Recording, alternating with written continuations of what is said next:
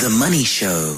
Ad feature. Heroes and Zeros, Oresti Patricios is with us this evening. He's chief executive at Ornico Group. Overall, Oresti, how is the 2023 year going in terms of the creative juices of the advertising industry. I'm wondering whether the advertising industry has sort of been stuck in the doom and gloom mode of the rest of the country, or whether or not it's being able to sort of break out of the negativity and the negativity spiral. Yeah, I mean, I think um, looking at some of the ads that are coming out, there's some really um, innovative um, ads, some really cool ones. I mean, I know I've often complained on your show that sometimes I can't find a really good ad. Um, and yet, uh, this week when I was looking at, there was a couple that I could uh, that I could choose out of. So I think there are times that we can actually do some really really nice stuff. I must I must say. So this week has definitely been some some really nice ads that I could have chosen. Bare, broad brushstrokes. Is there a, a trend towards tackling head on the problems South Africa faces, or is it more of a sort of escapist tone in advertising? What what is the the big overall uh, overarching theme? So I think there's more escapism, and I think it's more about storytelling, and it's a lot more focused on the actual brands. And I think it's a little bit of a pity because I do think brands um, can can change some of the negative uh, and and the, some of the narrative and, and change that negativity that we have in our in our heads um, and they should play the societal role of helping us um, grow out of this. And I'm not finding that it's actually doing that. Okay, now that's interesting. So, give us your your hero, and it's wonderful here because this is traditionally a company whose mission is not particularly sexy. It deals in the doom and gloom side of life, and that is wills and final wishes. It's quite a morbid part of the world, quite honest. But legacy capital does seem to be finding a way of communicating in an uplifting and positive way, messaging around protecting your loved ones against your demise.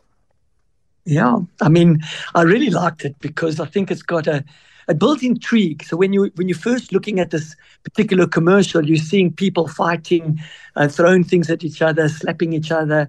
You happen to see the lawyer in the background. You're not sure what it is, um, and and near the end, it just really talks about that the person who had passed on had um, um, hadn't left a will, and then you see the the reason why the fighting happened. So I think it really builds that intrigue and keeps you keeps you into the story, and it's a really great storyline that I think a lot of people can can relate to. Um, and these family feuds and issues can happen if people don't um, don't leave a will. But I also think that what I like about it is that the message is very very clear. And there's one message to this, even though they do sell insurance and they say a few other things. This commercial is focused all it says is get a will done, full stop. And um, I, I, like that. I think one thing they missed, I feel, is that a, a call to action, um, taking them to their site, because I think their site does um, give a lot of information and and and is really when you go into their site, it actually tells you the pros and cons about losing uh, about not leaving a will. It, it, makes it so simple that anybody could actually understand the, the, the ups and downs about it uh, about not leaving a will and the um, and the costs um, affiliated to um, what it what it does cost you in an estate, etc.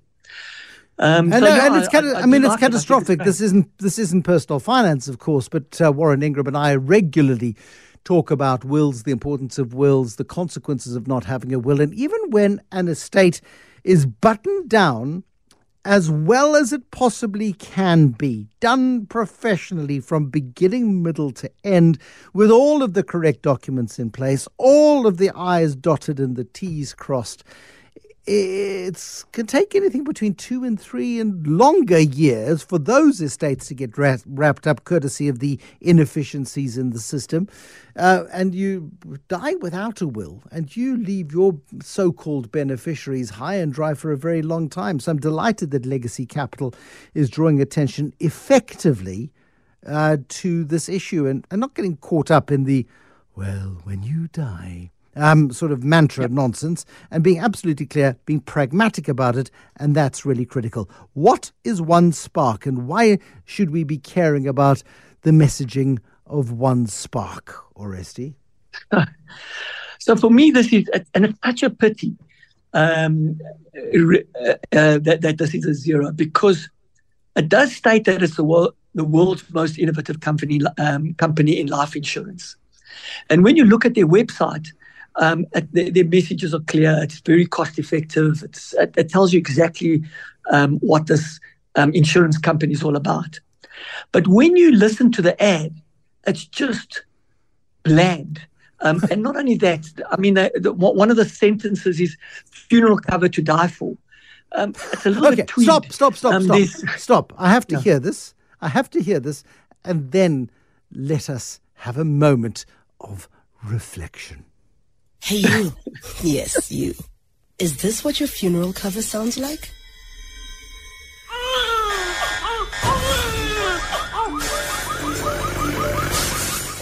Get One Spark's funeral cover.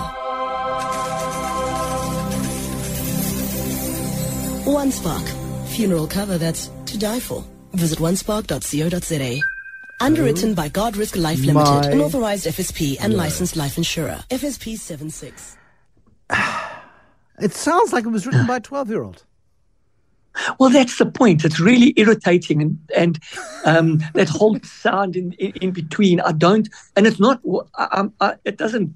I mean, yes, it tells you that there's funeral cover, but uh, I really you don't. It's not clear in terms of uh, the message. They use tech, which is clever.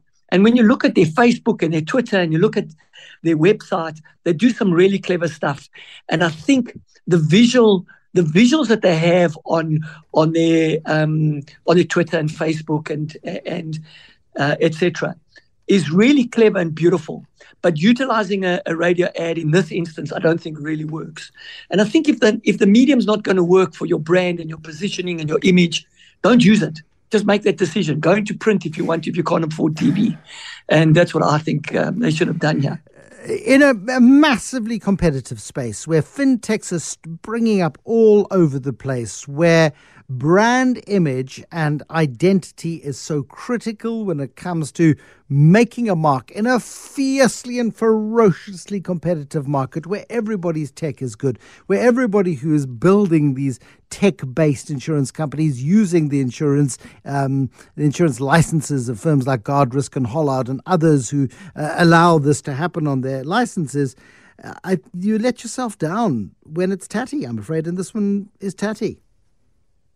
Yep, absolutely. They could do so much better because it is really clever. Now, oh, you're right. They're competing against Naked and Pineapple and a whole lot of other those brands at the end of the day. And yeah, it is a bit tacky, unfortunately.